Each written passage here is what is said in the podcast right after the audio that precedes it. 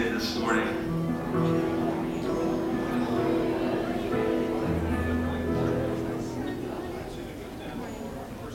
Thank you. Thank you. You may be seated. Well, good morning. It's nice to see you. As Carlene said earlier, it's just, it's nice to, to uh, be emerging into some uh, warmer temperatures after a few cold days there this week and uh, reminding us of what winter is normally like in this part of the world, but uh, it's great to have you here in person in this building this morning. Welcome. We're glad you're here. And for those of you joining us on live stream, we're glad that you joined us as well. And if you're in the building and it happens to be your first time here, we want to extend a very warm welcome to you and tell you that uh, we are delighted that you're here. And uh, we just uh, want to welcome you and make you feel right at home. We want to be able to come alongside and serve you as best we can. And so to do that, we ask if you would take the connection card in the pew pocket in front of you. You fill that out. Take it to the information desk in the foyer at the end of the service. Someone will be there. There'll be a small gift there for you. And uh, we just want to buy your loyalty, bribe your loyalty. So there is a small gift there for you just to beg you to please come back again uh, at some point. So thank you for being here and uh, thank you for doing that.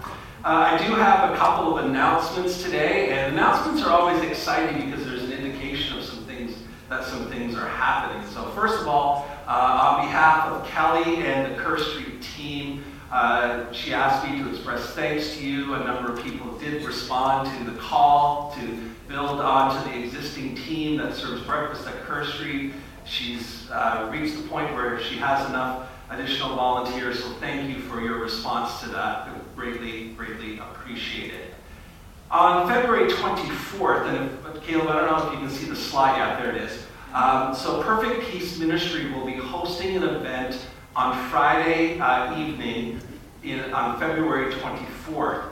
And uh, in order to host that evening, uh, Rhoda and her team are inviting any of us who have things that we would like to donate to that evening. Uh, you know, I think it says in our slide anything and everything. That's kind of dangerous, Rhoda. But, but um, you know, uh, if you have some things that you could donate uh, to, to the cause, then that would be greatly appreciated. You can bring it in over the next couple of Sundays and leave it in the code room area back here in the foyer. And if you have larger items like furniture, please do not bring those in. Uh, contact Rhoda and she will arrange to have picked up, so that's even better for you if, if that's the case. And so if you have larger items, let them know they'll pick them up. Otherwise, you can bring things in, leave them in the code area there, and uh, we're excited to be able to host that event on Friday, February the 24th.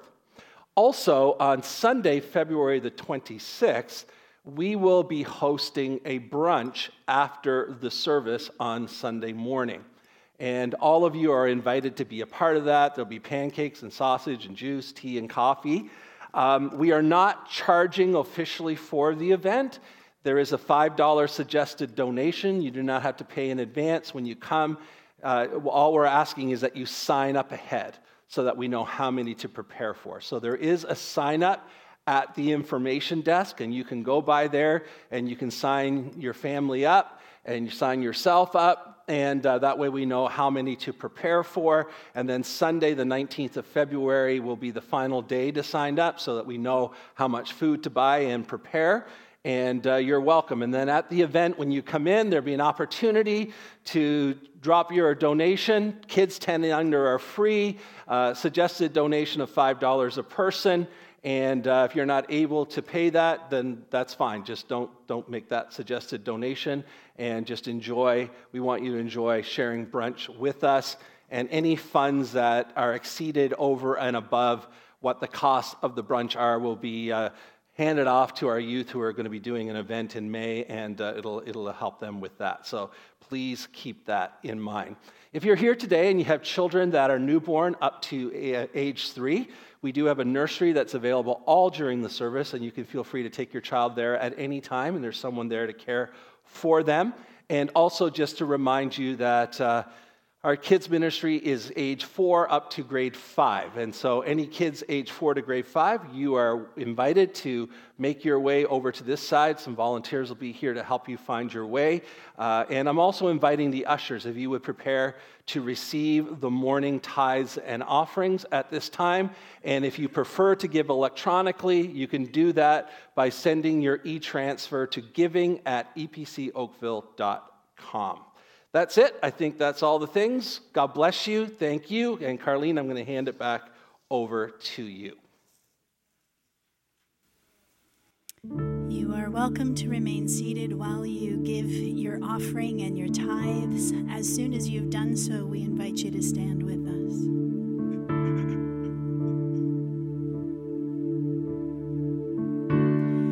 Worthy is the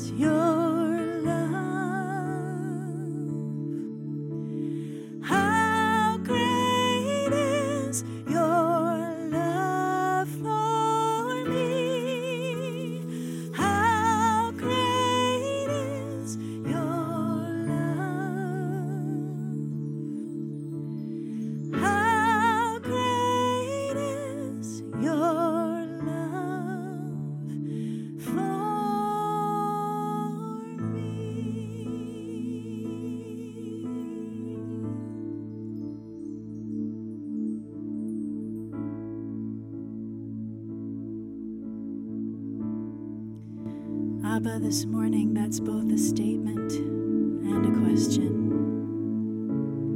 We stand and we say with as much assurance as humanity can allow, How great is your love. And yet, like little children, we are in awe. How great, how great is that love?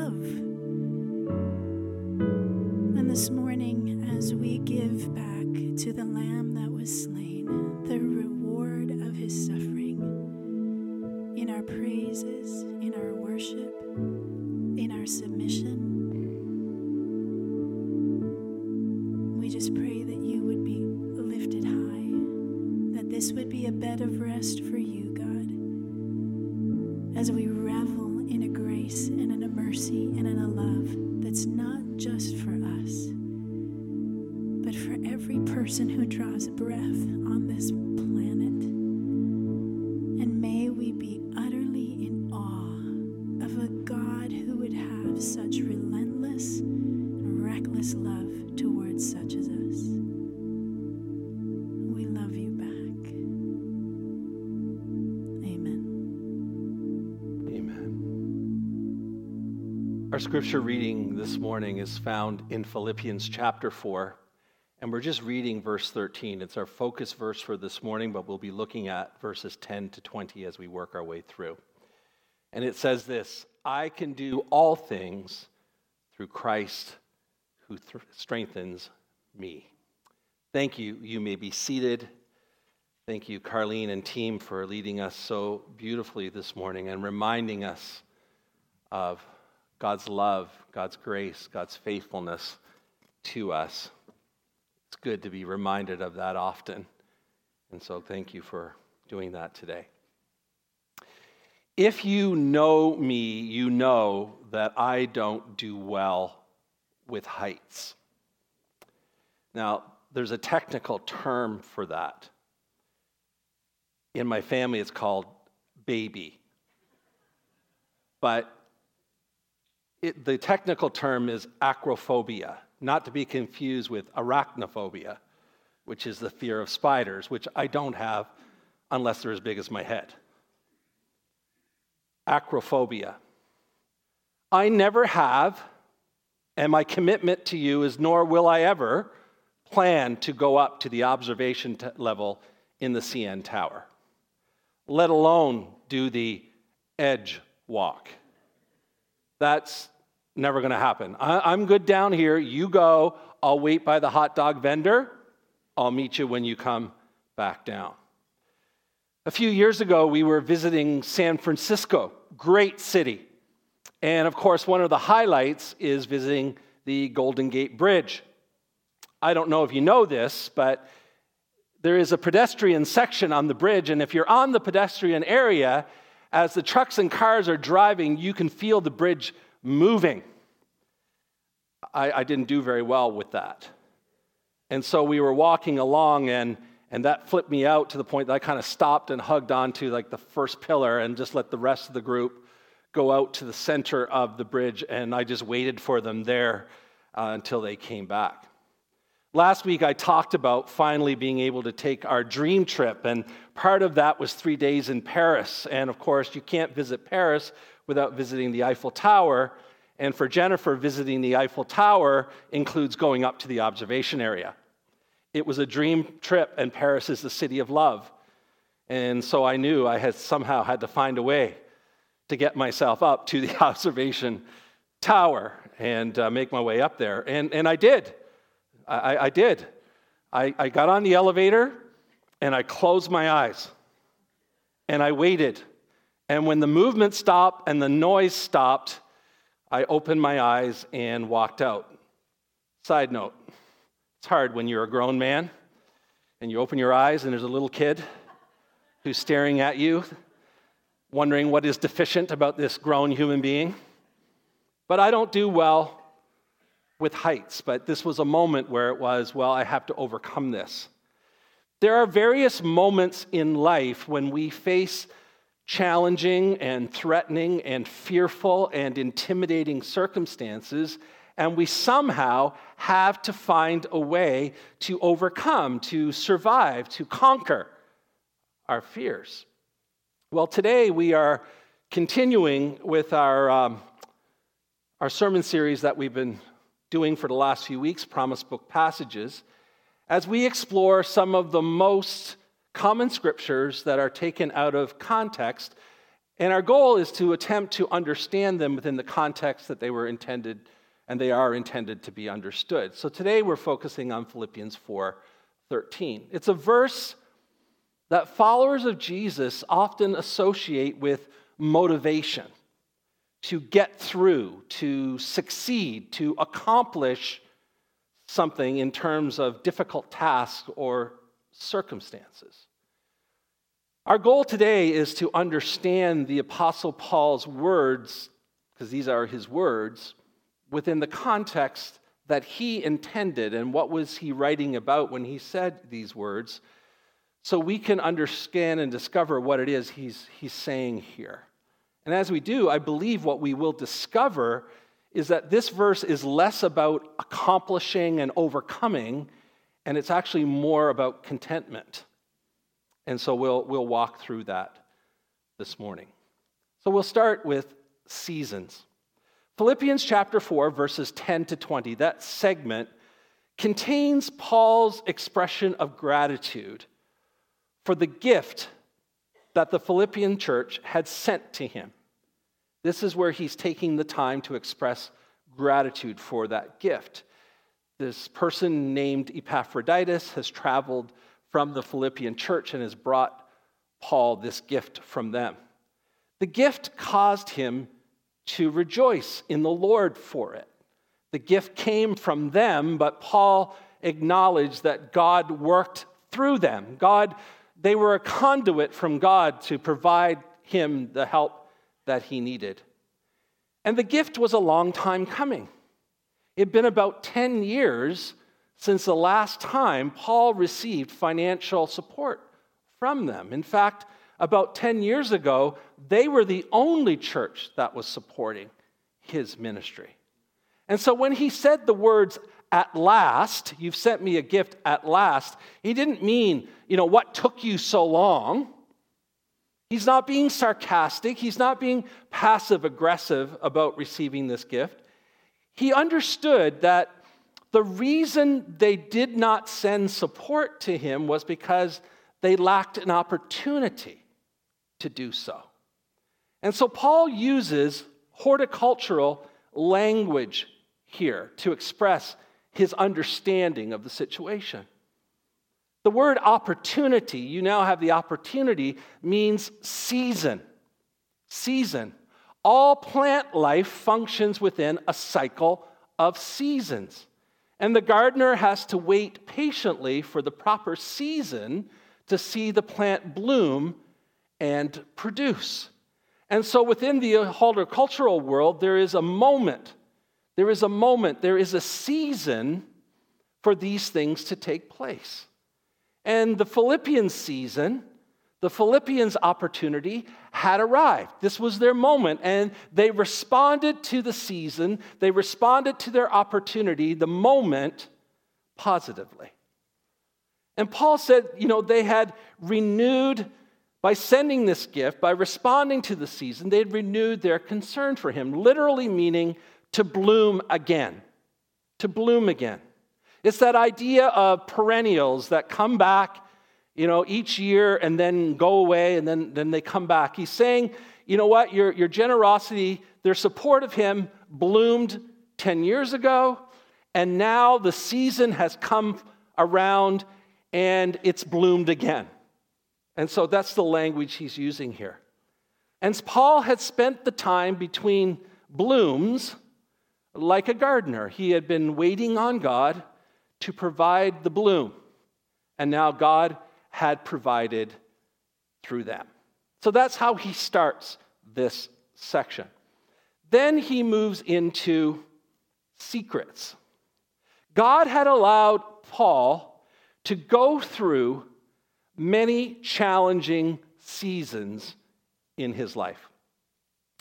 And these challenging seasons had a positive impact on Paul. They're, they're challenging seasons, but they've been positive because these seasons have developed and shaped his faith.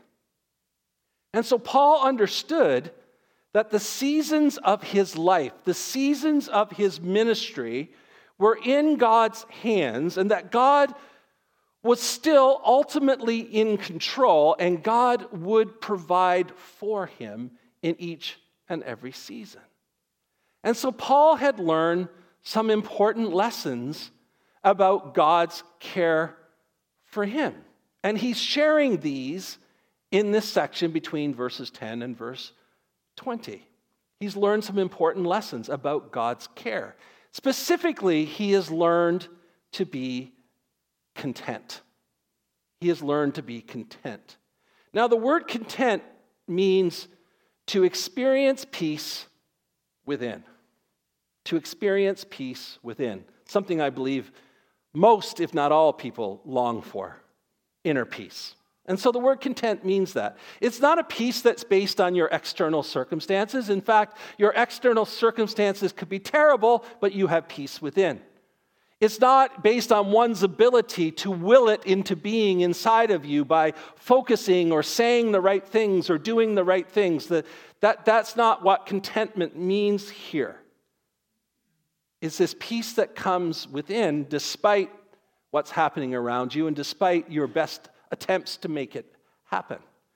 There were many wandering teachers and philosophers in the ancient world at this time who would go from place to place selling their ideas that contentment was found within one abilities to tap into their inner strength. That people could find contentment within themselves. Of course, God not connected to that at all. And so Paul said that his strength his contentment was because of the one who dwelled within him Jesus. He was the one who gave Paul strength, he was the one who gave him peace, he was the one who enabled him to be content. And so Paul said he had learned this truth, he had learned it. He had learned it from experience. He had to go through some hard times in order to learn it. In fact, someone has said experience is what you get when you don't get what you want. And he had to experience that. Paul knew what it meant to be a prisoner. He knew what it meant to be in chains. He knew what it meant to have a little, even not enough food to eat. He knew how it felt to be robbed of any comfort.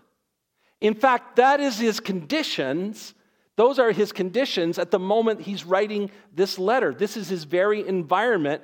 Yet he says he was content with whatever God provided. In fact, if he had not gone through hard times, he would never have been able to learn to be content. Paul was able to be content when his resources were limited, when the giving stopped blooming, when he was going without because of Jesus. He also knew what it was like to have plenty. He said, I've been on the other side of this too. Most likely referencing back to the days when he was a, uh, you know, a higher up in the, in the spiritual leadership of Judaism and, and uh, you know, a noted, respected, uh, powerful person. And he said, I, I remember what it was like to have plenty. I lived that season of my life, of those days. And so he's saying, I, I've known both seasons. I remember when it was good, and I now know what it's like when it's tough.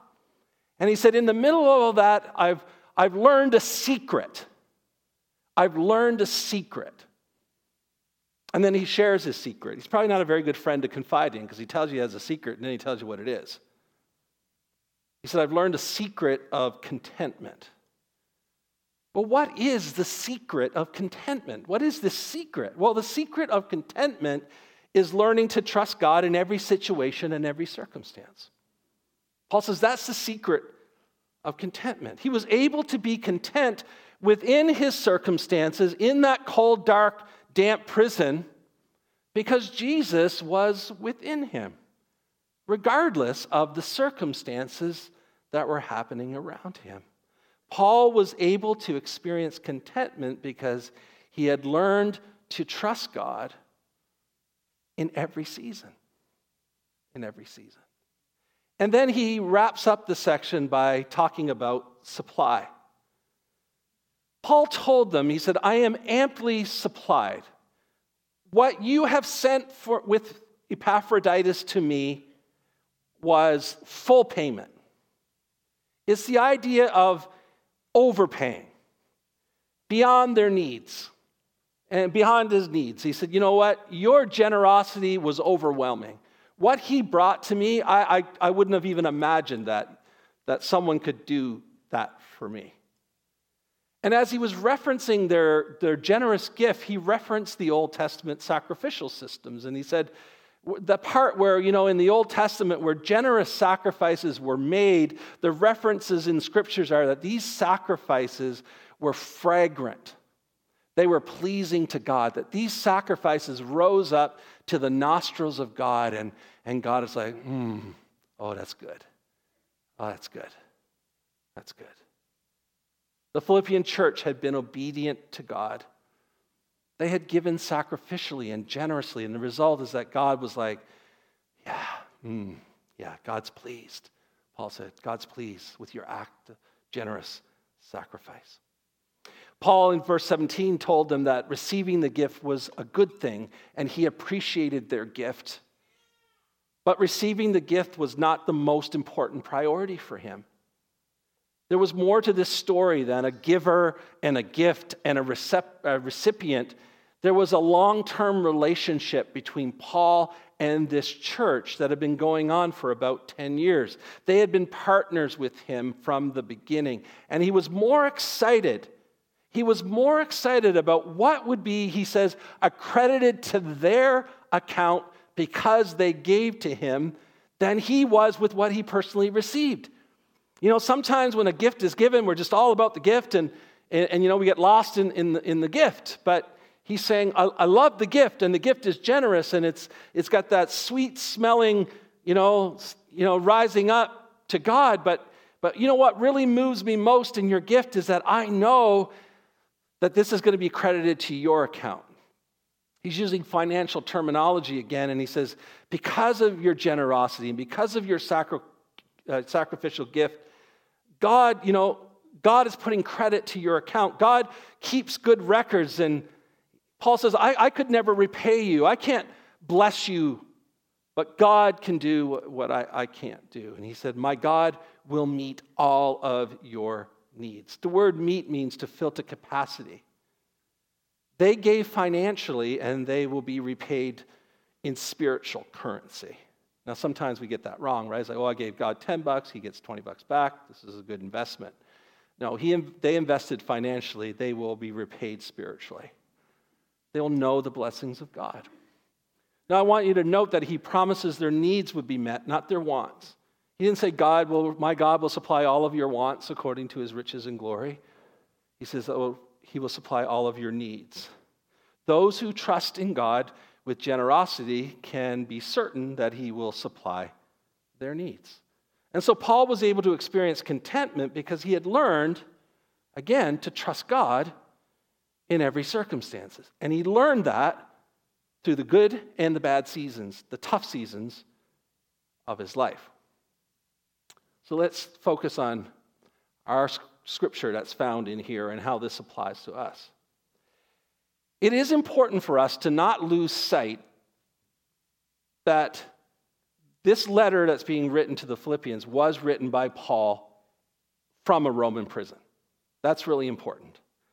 And that even though he's writing it from a Roman prison, the, the theme of the letter is joy, which seems very ironic because, you know, he's imprisoned. He's, he's facing hardship, and he actually mentions in the letter that he's expecting that he's probably going to die.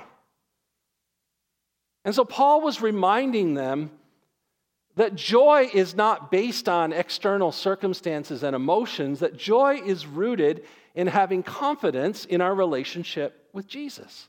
Believing that God is with us in the most painful moments of our lives, supporting us and ultimately bringing something good out of these difficult seasons. Now, our verse today often makes an appearance within the sports world with athletes. It's if you follow sports at all, and and I am somewhat of a sports guy, okay, maybe a lot of a sports guy, except soccer. I just don't get soccer. Sorry, I just I just don't. But but I'm you know, I'm a sports guy. And this verse makes its way and makes an appearance within sports with athletes. In a lot of different sports, if you're watching, you'll notice that there are large tattoos of Philippians 4:13 on their bodies.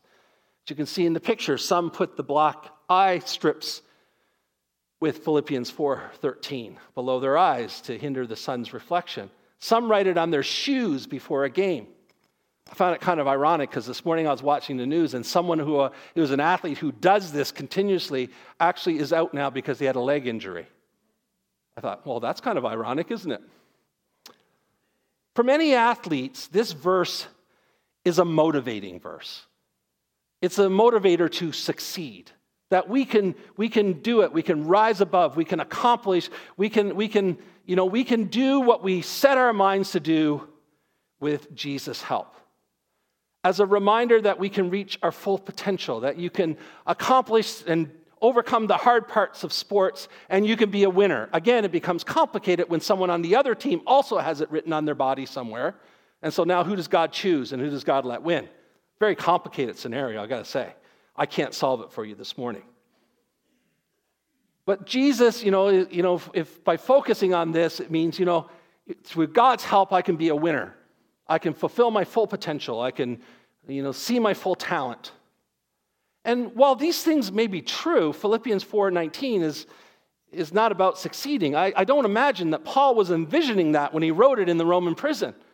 It's not about succeeding, and it's not about winning, and it's not about reaching one's potential, and it's not about accomplishments.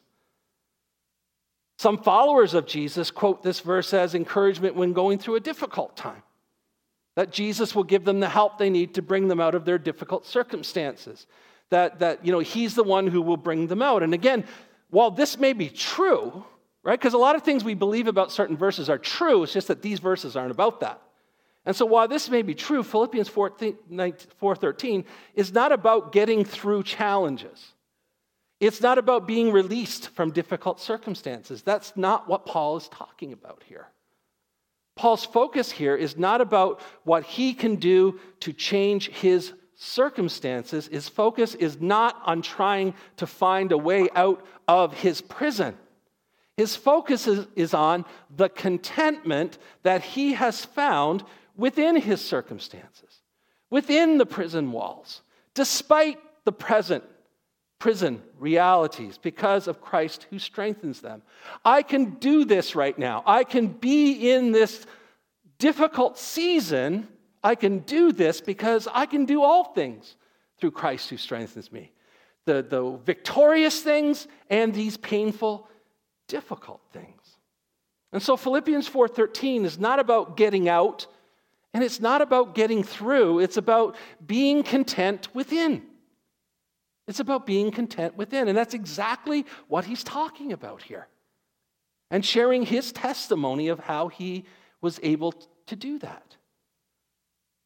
Our lives are a series of seasons, moments when all seems dead and dry, and also seasons that are filled with life and hope. And if you're a follower of Jesus, there's a good chance that you've experienced high seasons in your spiritual life.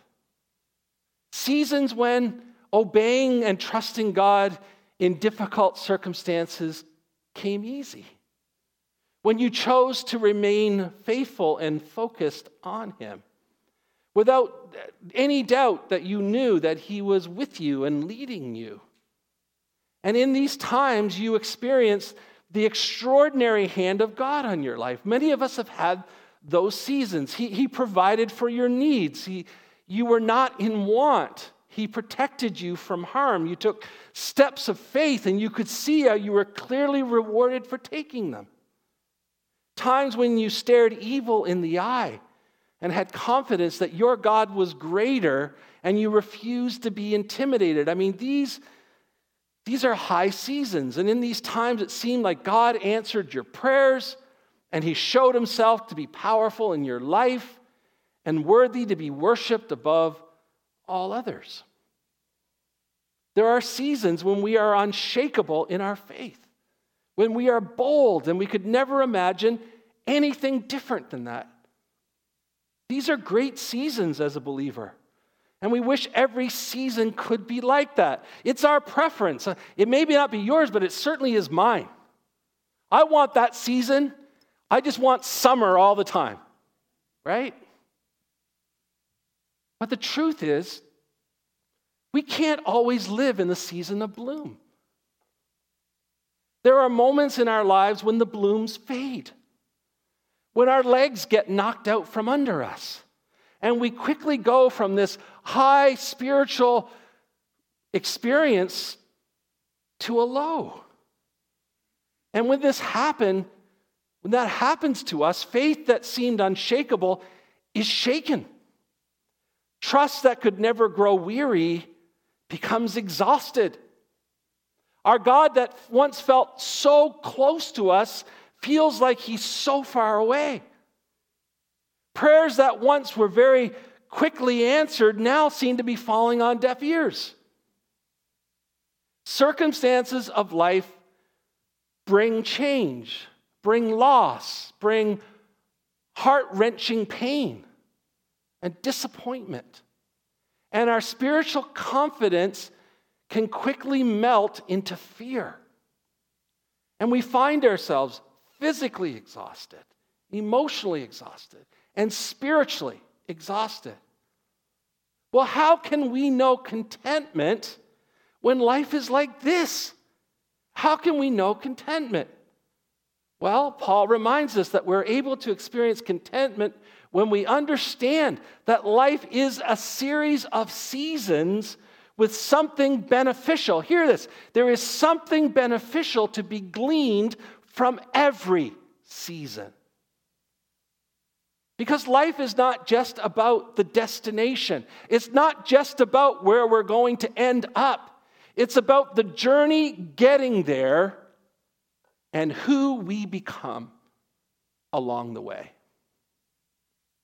And so, in hindsight, we've come to see and we've come to understand that if we are to be honest and reflective, that we grow in our faith the most. We get to really know God best.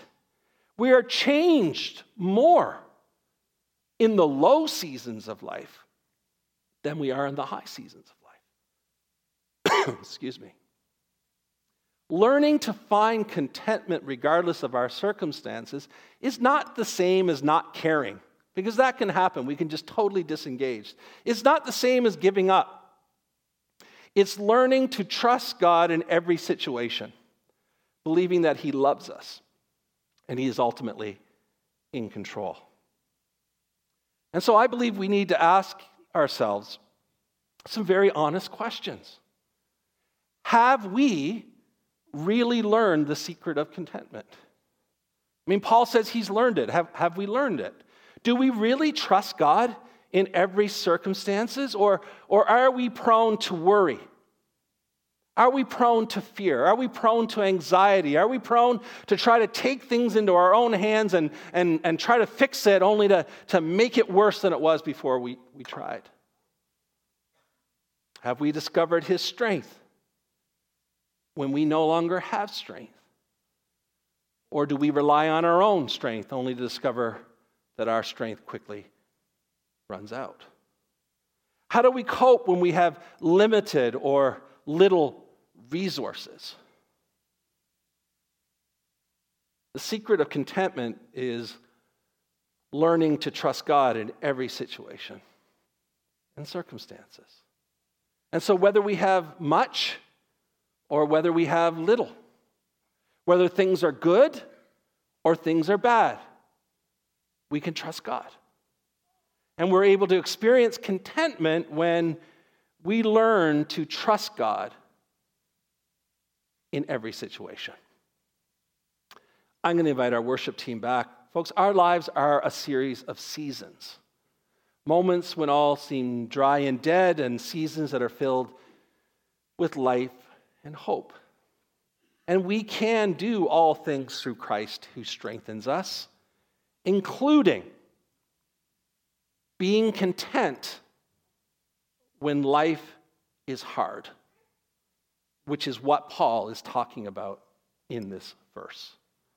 This verse is less about accomplishing and overcoming and escaping and more about contentment. The secret of contentment is learning to trust God in every situation and every circumstance. In a moment, we're going to celebrate communion together. For followers of Jesus, was there ever a darker season? Was there ever a season when the bloom fell off and things went so dark and confusing and painful? Then seeing Jesus arrested and killed and not really being able to grasp, despite his best efforts, what was going on here. This seemed like the lowest, darkest, rock bottom season they could ever experience. But what they couldn't see is that God was still working when there was death, when there was loss, when there was pain, when there was grieving, then when there was hopelessness, when nothing made sense, God was still working. And fortunately for them, it only took about three days to see that that it led to the resurrection, that it led to hope. It led to being able to look back and say, oh, okay, I see it now. Now, for many of us, that time is longer. But the truth is, as we celebrate communion this morning, communion reminds us that Jesus said, unless a seed dies, there will not be life. Life comes from the death from the pain, from the heartache, from the dark seasons, and it blooms again. And in that time in between, we are content because we believe that we can trust God in every circumstance, even when we can't see that He's working. So, would you stand with us this morning? And as the worship team leads us, would you take these next few moments to be reminded that what you hold in your hand is a reminder, is symbolism of hope and a different season and a different day and a God who's at work even when it seems like he may be gone and abandoned us. Arlene, would you lead us this morning? When I survey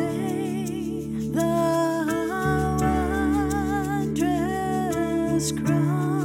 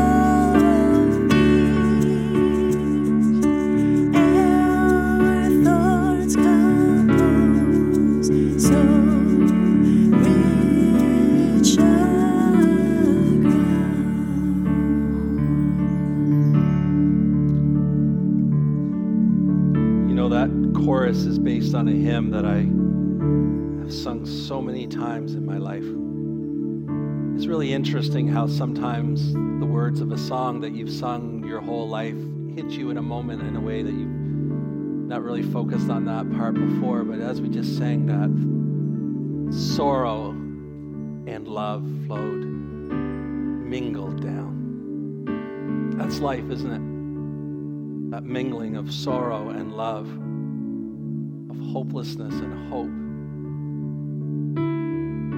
even in our sorrow, there's a love that reaches out to us from the heart of God that is so incredibly powerful that we can hardly understand or contain it. On the way in this morning, you would have hopefully you received a self-contained communion.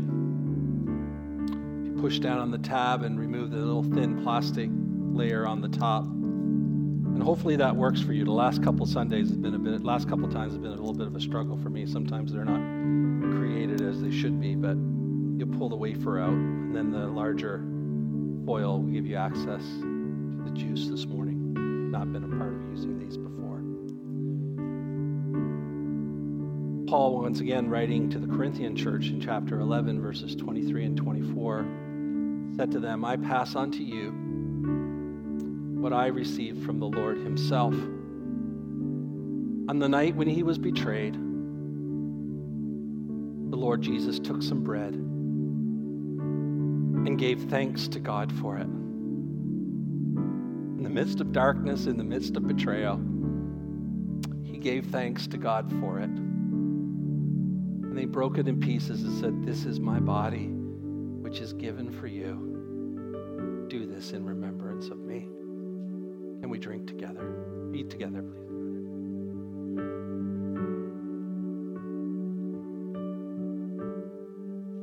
Oh, Jesus, we thank you for your brokenness, for your love and your grace. Paul goes on to write in verses 25 and 26 in the same way, he took the cup of wine after supper, saying, This cup is the new covenant between God and his people, an agreement confirmed with my blood. Do this in remembrance of me as often as you drink it. For every time you eat this bread and you drink this cup, you are announcing the Lord's death until he comes again. Can we drink together?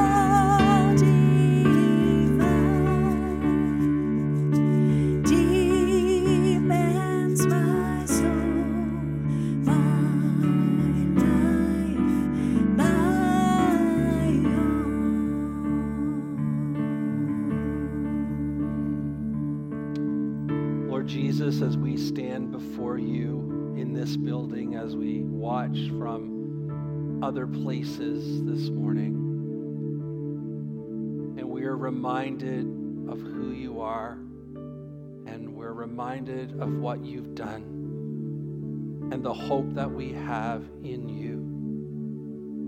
Lord, I pray today that we would recognize that because of all of that, regardless of where we find ourselves emotionally, physically, or spiritually this morning, regardless of the season we find ourselves in, regardless of if everything is working out well or if everything seems to be falling apart,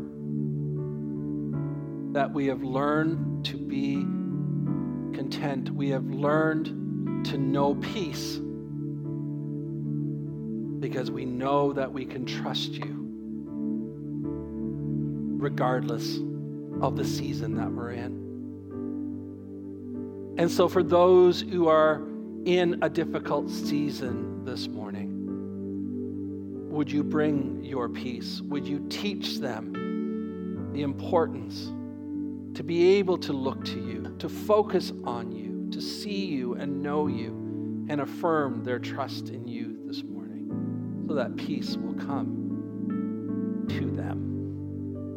Father, we think of those in our congregation who are not able to be here this morning that need your physical touch. We think this morning of Ray Chan. We think today of James Cornelius and Stelma Josephs. And there are others of our seniors who are shut in and are not well enough to be here, but are committed faithfully to watching and staying connected via our live stream. And I pray today for your touch upon them, for your strength, for your reminder that you are with them, that you will never leave them. And God, I pray that you would bring strength to them and their families, and peace to them and their families. And for those who may be in this room today who are struggling and need your touch, would you minister to them and strengthen them today? We pray. Thank you for the privilege that we've had to gather in this place this morning. Thank you, Lord, for your presence here with us. Thank you for the difference that you make in whatever season we are in. And may, as we leave this place today, Lord, be able to minister out of whatever season we find ourselves in to show the love and grace of God to a world who desperately needs your love and your grace. We just pray these things today in Jesus' name. Amen. God bless you. Thank you for being here today. Pray that you have a great week, and God willing, we'll see you next Sunday.